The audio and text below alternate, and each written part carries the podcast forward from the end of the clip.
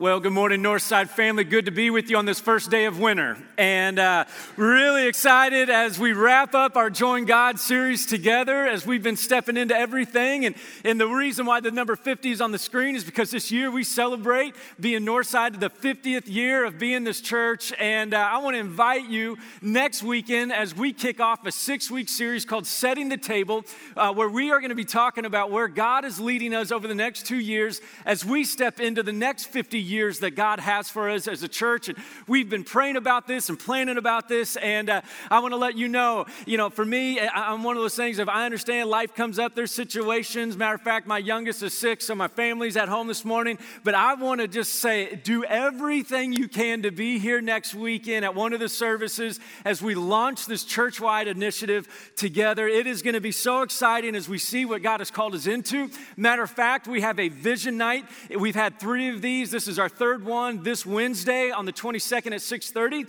If you want to learn more, kind of get a sneak peek and uh, kind of get a leg up on what's going on and how you can be involved, we want to invite you this Wednesday to be a part of our vision night. Uh, but we're excited about what God is doing, and this is simply the invitation of Jesus. He said he came to earth to say, "I want you to join me." As a matter of fact, his first call to all of his disciples was simply this: just come and see. Just come and see who I am. You don't need to have all the answers. You just need to come and see. You need to join me, and I will begin to unveil all that you need in your life.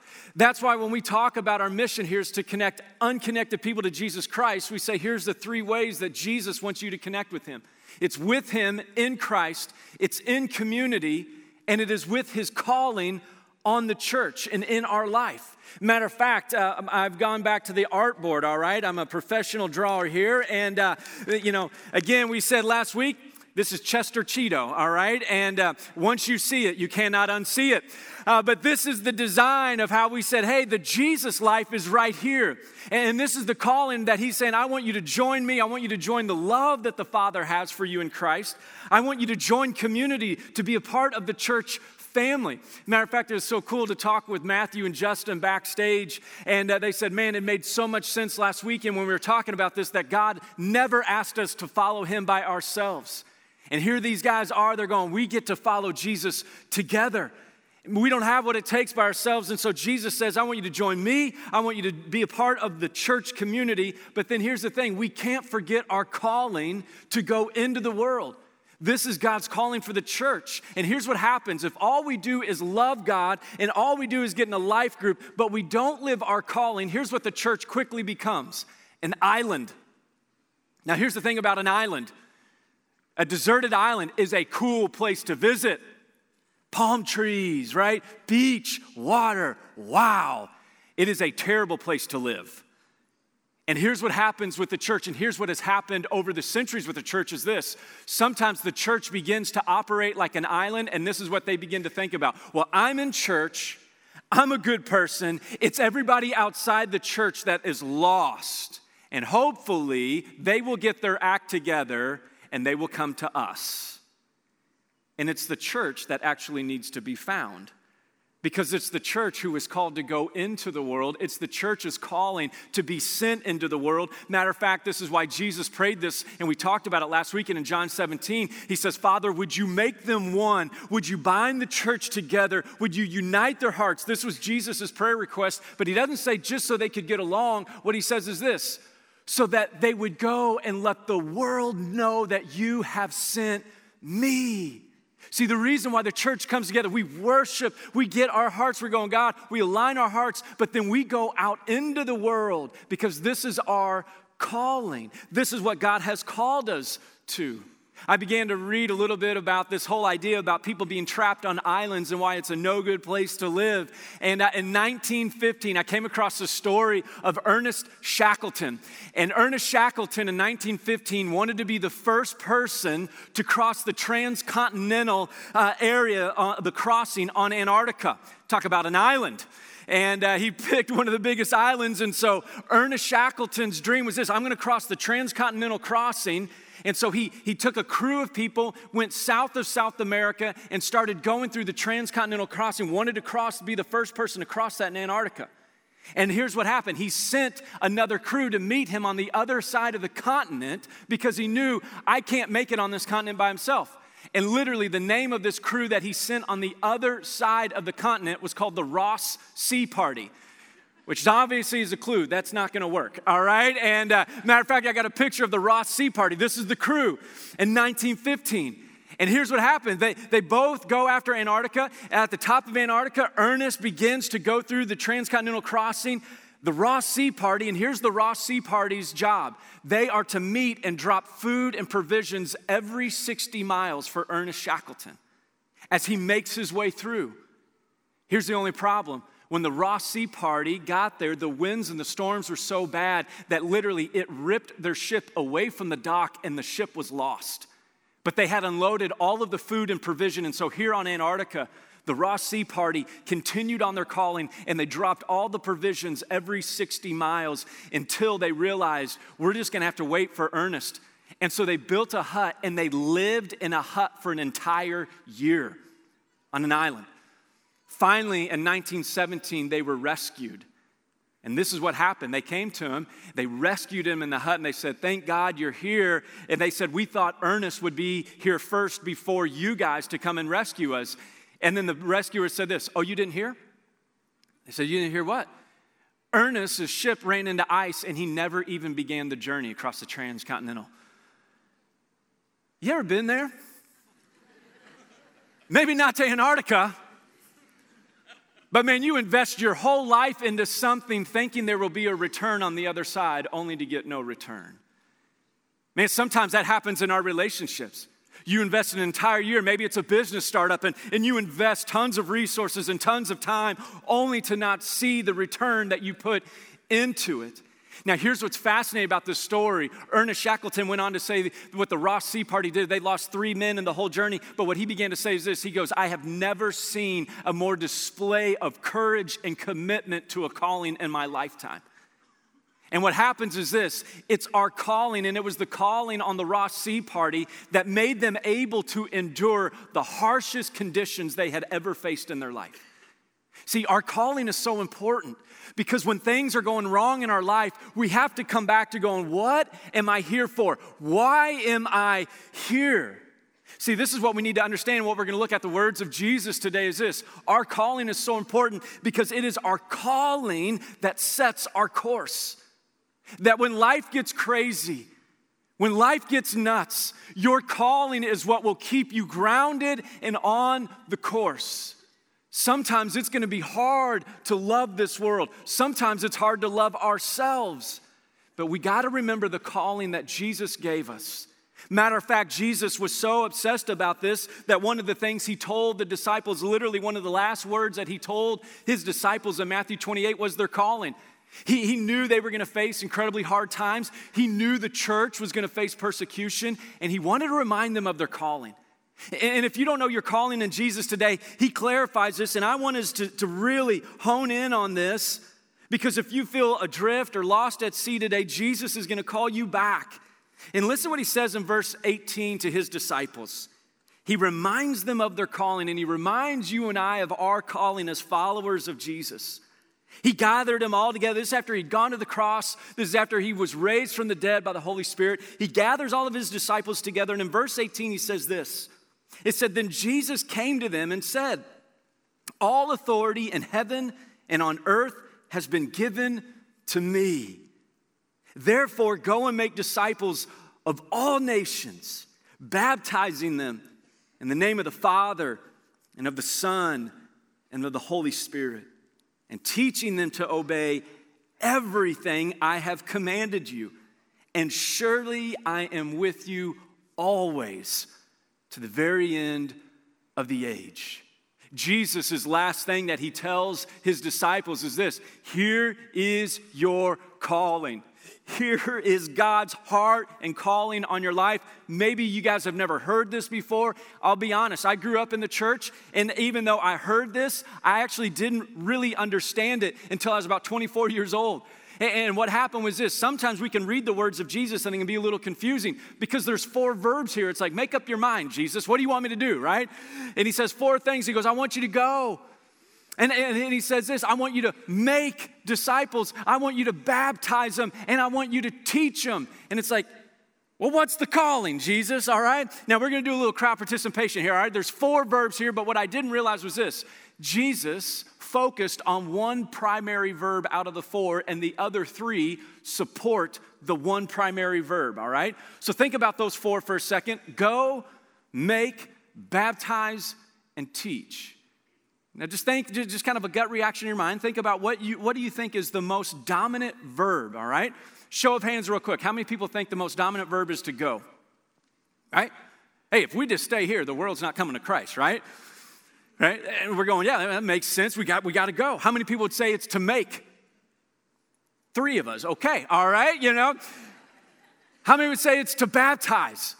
Right? Yeah. Hey, we saw Matthew and Justin baptize in the name of the Father. How many people would say it's to teach? Hey, if we don't teach people, how are they going to follow? Right? Now, let me give you my answer. I grew up believing this. I believed that the primary verb was to go because I'm good at going. Right? Hey, I, I can go. We, we, we, can go. We can sign up on trips. We can go. We can do all sorts of stuff. I didn't learn until I was 24 years old that the primary verb in this passage, the primary calling on the church, the primary calling on his disciples was this to make. It's to make disciples. Right? Steve, you're the only one, right? You know, there's a, Here's what's so neat about this passage. We go, how could it be to make disciples? That sounds like that, that, to make disciples. One, what does that even mean? We're going to unpack that. But why would he choose make? Here's why. I didn't realize this till I was about 24 years old. You know why? Because I can go, I can baptize, I can teach. But to make disciples, I have to do with Jesus. See, our calling of this calling of joining God is Jesus is calling his church to do what only we can do with him.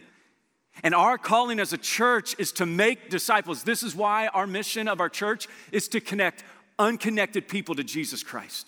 Now, some of us, when we hear this call and we go, make disciples, Nate, that's not my job, that's your job, right? You're the pastor. You go do it. We're gonna show up, right? We're gonna sing a little bit for you, or at least, you know, we're gonna milli vanilli it, right? So nobody hears me sing around us right? I'll kind of act like I'm singing a little bit, and then Nate, go get them, right? We're behind you. No, no, no, no. Jesus says, all disciples everywhere, your calling, my calling is to go and make disciples. Now, some are like, I should have rethought church this morning, right?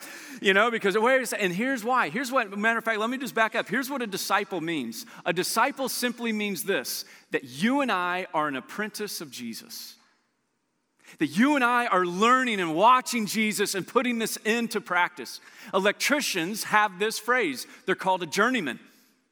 That if you if you're not a journeyman and you don't complete that, you don't get to become a, an electrician, right? Because you're going to hurt a lot of people. And the same way for you and I as a disciple of Jesus is this that you and I would be an apprentice of Jesus that you and I would follow him. We would emulate. We would do what he did. Matter of fact, in Matthew chapter 10, verse 10, everybody had been following Jesus, everybody had been loving his teaching, and then he turns it on a dime and he says, Now I'm sending you out to go share the world, me. And he's going, Everybody was like, well, wait a second, Jesus, shouldn't you do that? And he says, no, no, no. And this, uh, this is how I love Eugene Peterson says this in the message translation. Listen to what he says in Matthew 10, verse 10.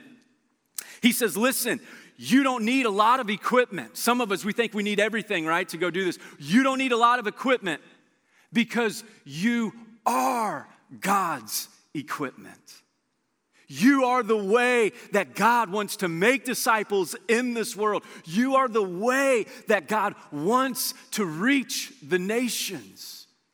See, too many times I have mission drift as a Christian, and I begin to limit my view, and I think Uh, what it means to be a Christian is one, you just go to church, you, you, you tithe, you give back to God, you, maybe you serve a little bit, and, and that's about it. Now, those are all good things, but at the end of the day, let's be honest, that feels like, isn't there supposed to be more than that?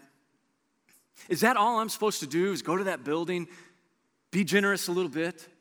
maybe hold a door, and then go home and be a good person. Those are good things. The only thing is this it's not our ultimate calling. Your calling and my calling is to invest our lives into those who do not know Jesus. And not only for us to do that, but it's to do this with Jesus. The question for you and I today is this Are you living in your calling? See, our calling begins to change the way we live. Our calling begins to change our priorities. Our calling begins to change our mindset. Our calling begins to see the world differently because we begin to see the world as Jesus sees the world. Now, some of you are like, Nate, I'm not even a disciple right now. I'm not even a follower of Jesus. How in the world do you want me to make disciples? Or maybe you've been a disciple for a while and you're going, I don't even know how to do this. This is why we just want to focus on one word. And here's what we're going to see that God's going to focus in is this. Jesus says this to him. He goes, I want you to go and I want you to teach them to obey everything that I have commanded you. And surely I'm with you always. See, for you and I to begin to embrace our calling, it begins with obedience. That's all Jesus wants you and I to do today, is to take our next step of obedience. If you're not a follower yet, your next step is to go, I need to begin to ask questions about what does it mean to be a follower. And if you have these answers, it's to begin to step into this relationship with Jesus. And it's begin to grow into that. Because if you notice in that passage, Jesus didn't tell the disciples, and teach them to know everything I have commanded you. Because some of us say this, Nate, I can't make disciples because I don't know enough. I love what Mark Batterson says out at Washington, D.C. He's a, a, pastor out there, and he says this. He goes, Here's my belief he said that the church is educated beyond obedience. And all we want to do is have another Bible study instead of actually live out our calling as the church. Jesus says for you and I to begin to take our next step of obedience to experience our calling. The question for all of us today is this What's your next step of obedience? For all of us in this room, we have a different step. Some of us, and, and, here's what we know God is calling us to take a next step. And it's for you and I to step into that. And here's the beautiful thing that Jesus lays out in this passage is this He calls you and I to join Him in three very specific ways. He's not asking you to have this all figured out. He just goes, Come on, man, be my apprentice right? Begin to follow me, begin to join me, and I will lead you into your calling. And his first thing is he says this here's the first area where you and I need to begin to take a step of obedience is this it's to join him in his authority. Before he even says to go make disciples, listen what he says. He says, All authority in heaven and on earth has been given to me. Therefore, therefore, since I have all power, since I have all authority, begin to make disciples. And what he's saying is this I want you to recognize and to give me control over your life because here's what happens if God isn't our control, this is what He knows. We're going to obey whatever has control over our life, aren't we? I, I, know this phrase well, and I've heard this talked about a lot. Uh, it's John Dalberg Acton, and he said this in the 1800s. As he began to examine government, as he began to examine business leaders, as he began to examine everything, he says this. He said, Power tends to corrupt and absolute power corrupts what? Anybody remember? Absolutely. And here's what happens sometimes when we start throwing around that authority word, we're like, ooh, I don't know about giving control to Jesus, right? I don't know about him having all authority. In that, you know, we know how Enron went. I don't know. We know how Bernie Madoff went. I don't, ooh, I don't know. Except here's the thing about Jesus Jesus has an authority that is different than any authority in this world. And what he's saying is this when we give him control, here's what happens. Sometimes we don't want to give God control, right? Because we like to have control. But here's what he says is what happens. He goes, when we give him control of our life, when we give him the authority over our life, here's what ends up happening. We actually gain power in our life. You actually begin to gain power by the Holy Spirit to overcome what you can't overcome by yourself. When you begin to give God control over your life and say, God, I want you to live in me, I want your ways to be my ways, what happens is we begin to step into everything. Matter of fact, listen what it says in John chapter 13. I find this interesting. When Jesus knew that he had all power, listen what it says in John chapter 13. It said, Jesus knew that the Father had put all things under his power. Jesus knew he was the most powerful man on earth on his last night on earth. And listen what happened and that he had come from God and that he was returning to God. You know, what are you going to do when you're Thanos, right? You know, and you've got all the stones, you're all powerful, you know this stuff. Listen what Jesus does.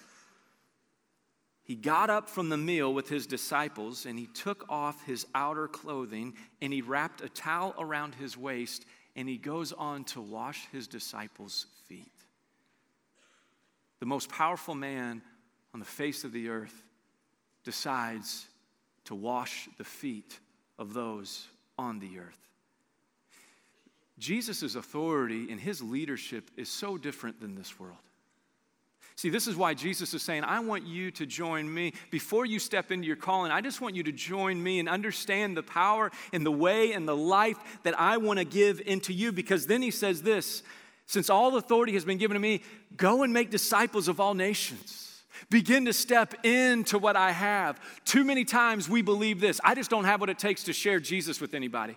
One of the things that I love, the stories that are starting to come back, is, is a lot of people in the church are beginning to embrace their calling here to go, oh, it's not just the staff's job here at Northside to connect unconnected people to Jesus Christ. It's my job. One of the coolest stories that, uh, two cool stories that have come up. One is this uh, my buddy, his daughter's on a travel volleyball league, you know, and you travel all the time with those travel ball leagues and all this other stuff. And here's what he realized him and his wife realized this wait, we're spending like every weekend with these people. Why am I not investing into them?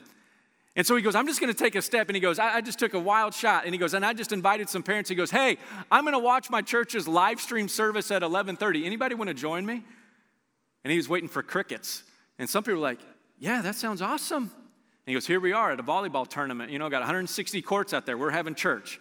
I'm like, praise God, right? You know, it's one of those moments where we're going, wait, God wants to make disciples everywhere. And it's not just here, it's of all nations. This is why tomorrow we're going to celebrate, remember, Martin Luther King Jr. Day. Because he lived out this calling that God is for all nations. He was to defend the oppressed. We are to be people to step up and to defend the oppressed, to step up for those who don't have a voice. Matter of fact, I, I, found this stat interesting. I remembered this in 2016. I read this article, and, and I know there's a lot of conflict and a lot of things going on right now in Iran, but I came across this article in 2016 and I saw this picture, and, and I was blown away because in Iran right now, Iran is the fastest growing underground church in the world. Do you know that? See, this is God saying, I have all authority, I have all power. Governments can kind of keep me out, you can do whatever. You cannot overcome the authority of Jesus. He will reach all nations. He will begin to work. Matter of fact, last night after a sermon, uh, uh there, has been a new guy who's been coming to our church. Sweet guy, super friendly. He came up to me afterwards. He'd only been coming since Christmas. And I could tell he's got an ethnic background. He came up to me last night after the service. He goes, You mentioned my country in your sermon. I said, Antarctica? And uh, like, I didn't even know there was any, I didn't know there was anything there. And he said, No. And I began to think a little bit more. I said, Iran? He said, Yes. He said, I fled there a number of years ago because I was literally put in prison for my faith. And he said, and I came here, I'm a US citizen now, I'm going to school here. And I just stopped and I said, How are you here at church? You know how he got here? He goes, My advisor at the university said, Do you have a church home? No. And she invited me to come here. And he said, What's that journey thing you guys talk about? I said, It's going on right now. Went to the journey last night. And here's what happens when you and I begin to align our lives with the authority of Jesus, we begin to see the world as Jesus sees the world. And we begin to go into this world with a power that you and I don't have because it's the power and the authority of Jesus.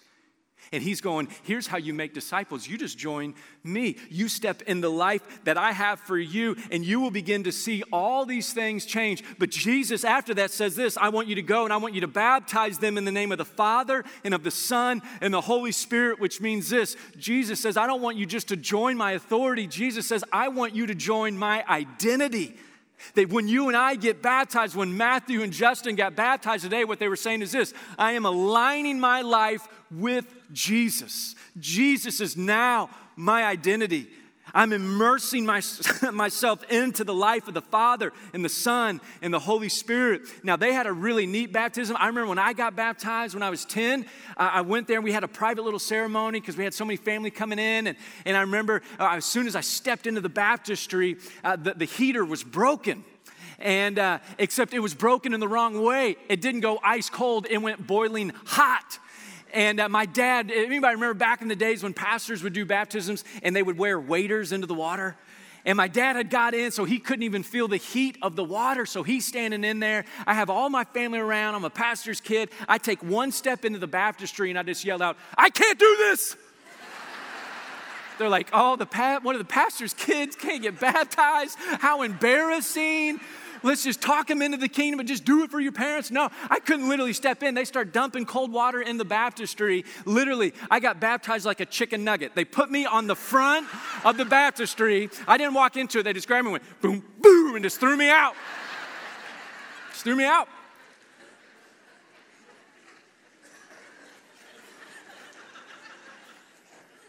It's not about perfect baptisms, right? Baptism is about a perfect person that we are identifying and aligning our life to. I remember I got a Bible from my children's pastor when I got baptized, and he highlighted and wrote in the front of the Bible Galatians chapter 2, verse 20. And this is what he wanted me to remember. He wanted me to remember, Nate, your baptism is not a finish line. Nate, your baptism is a starting line. It's a starting line of immersing yourself into learning more about who the Holy Spirit is, to learning more about who you are in Christ. Listen what it says in Galatians chapter 2 verse 20. This is what Paul writes about his life in Christ. He says, "I have been crucified with Christ, and I no longer live. I no longer live. I know it's not me, it is Christ." But he said, But Christ lives in me. And then he goes on to say this, and so now the life I live in the body, I live by faith in the Son of God. And here's who the Son of God is who loved me and gave himself for me. Is that what you believe about Jesus? See, if you don't believe that Jesus loves you and has given himself for you, you need a new identity. See, this is when he says to baptize people, literally, yes, we baptize people, but it is the culmination of people recognizing, I no longer live. It is Christ who lives in me. It is his grace because he loves me and he gave himself for me. Matter of fact, in Matthew chapter 3, verse 17, at Jesus' baptism, God can't stand it. He's a proud dad, like at a little league game. And he says, the scripture says, he rips open heaven at Jesus' baptism and he says this He says, You are my son, whom I love and with you I am well pleased. You're my son, whom I love, and with you I am well pleased. See, this is our identity in Jesus. That when we give our life to Christ, when He makes us new, our Heavenly Father looks at us and He goes, You are my son or daughter, whom I love, and with you I am well pleased. I love how Chris Hodges says this. He says there's three things here that's so important for us to understand. When, when God says this about Jesus, he says there's three things here. He says there's acceptance. You're my son. He said there's affection, whom I love. And there's affirmation. And with you, I am well pleased. And let's be honest, isn't that what our hearts desire?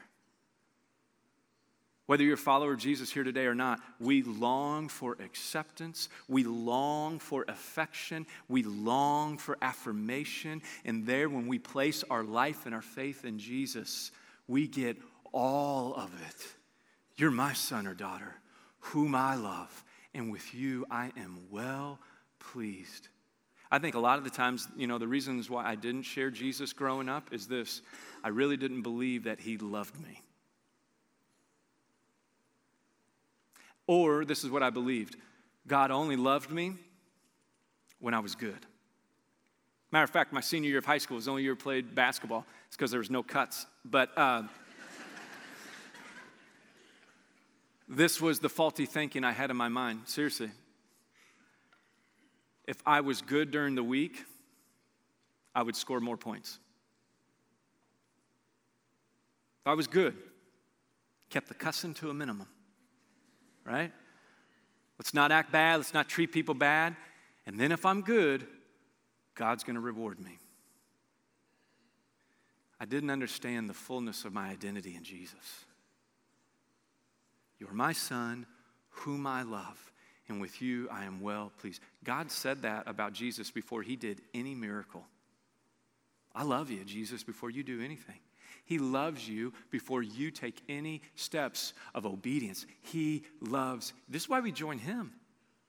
He loves us in our brokenness and He calls us to Himself. And He goes, I have a better way for you to live. I have a better step for you to take. This is why He goes on to say this. So go and teach others to obey everything that I have commanded you, and surely I am with you always. What he's saying is this as you begin to join me in my power that I have for you, and you begin to live identity in me, here's what's gonna happen. Start pouring that out into others. Start teaching others to obey. And, and, here's the thing this is what we know, isn't it? None of us are looking for a hero. What we're looking in life is this we're looking for a guide. We're looking for someone to come alongside of us and go, here's how you're gonna make it through life. Let me come alongside and support you. We're not looking for anybody to come into our life, one or another, to go, hey, it's all about me. Let me tell you. Let me be the expert. No, we're going, would you come alongside and help me? Matter of fact, just think about your favorite teacher for a moment. Could be a favorite coach, could be a parent that you go, man, they, they, were my favorite. And here's what we know about our favorite teachers in our life it's not just that they knew the answer, it's that they cared about us. And it was the combination of knowing answers, but even caring about us, probably even more to say, I want you to know this. And what Jesus is saying is this Would you align with me? Would you live in my identity for you? And would you begin to go invest that into the world? Would you begin to go and teach? Would you begin to go and guide? Would you begin to come alongside folks who don't understand their calling, who don't understand the way of Jesus and what he's done? And then he gives us this promise, which is so great. And it's not on you because I'm going to be with you the whole of every moment. You don't have to do any of this by yourself. All you have to do is this just join me, just join God. And I will begin to do a work in your life that you could not do by yourself. What Jesus is calling us to join is this He's calling us to join His generosity to this world. He's saying, Join my authority, begin to live with my power in your life. And then to begin to live in my identity. I no longer live, but it is Christ who lives in me. So the life I live, I now live by faith in the one who loves me and gave himself for me. And then here's what happens out of that love that has been invested in us, we get to become generous to this world. That Jesus is saying, This is your calling. Even when the world doesn't want us, want it, man, we begin to step into it. The only thing is this this is what I know about my calling that God's put on my life and about us. Here's what's happening about it we're either delaying or we're obeying. We're either delaying or we're obeying God's calling on our life. Matter of fact, this is my guess for everyone in, in, in probably in this room. Every one of us in this room, we probably already know what we need to do, don't we? We probably know there's that person we, we already need to forgive. We know for some of us, we go, Yeah, man, I tell you, Nate, I, I've heard this over and over again. I know the Great Commission. The only thing is this I'm not investing my life into anyone else. Maybe for some of you, you're going, I know I need to begin to ask the questions about what does it mean to follow Jesus and who is Jesus. I've just never asked the question. Some of you, you know who Jesus is, you just never taken the step of baptism. And God is saying, I'm calling you to just simply join me, just take your next step of obedience. Matter of fact, this is what we want to do. We've created just something small. If you're going, hey, I know I need to take my next step of obedience, I might not know everything of what that looks like. We've created just a simple step for you to take. Uh, this is just a, a tool that we want to create to help you grow in your obedience, to just join God. And it's simply this if, and if you can text the word obey, to 41411 that we did for the prayer sign up. If you want to take your phone out, I know we don't say that very much in church, and what we did is this we just created a simple little page of some next steps of obedience, no matter where you are. Because this is what we know our calling is about stepping in to what God has for us next. That's where our calling is. Jesus says, All authority in heaven and on earth has been given to me. Therefore, go and make disciples of all nations, baptizing them in the name of the Father and the Son and the Holy Spirit and teaching them to obey everything that I have commanded you. And surely I'm with you always to the very end of the age. Northside, God is calling us to no longer delay, but simply obey.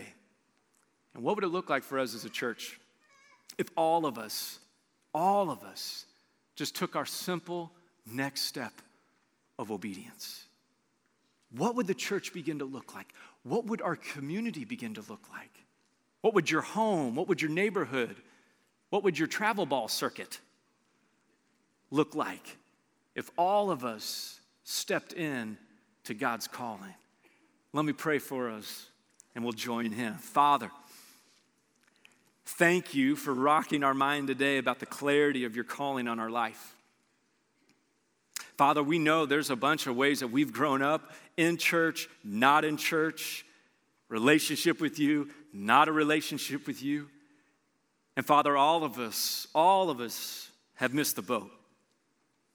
But Father, we thank you that you come after us. We thank you that you've come to rescue us. And we thank you that, God, you have given us a calling bigger than ourselves. And so, Jesus, I pray for us as your church today that, God, we would begin to wrestle with you about what is next for all of us, what step it is that you have us to take. Father, by your grace and your mercy, would we begin to join you in what you have for us next and trust you with whatever the result is. And Jesus, we thank you for your promise that it's not about just us obeying you, it is about you being with us the whole of every moment. So, Father, we love you, we lift our hearts, and we lift our lives to you today. And it's in your name that we pray. And everybody said together, Amen. Let's join him this weekend. We'll see you next weekend as we kick off our vision together, everybody. God bless you.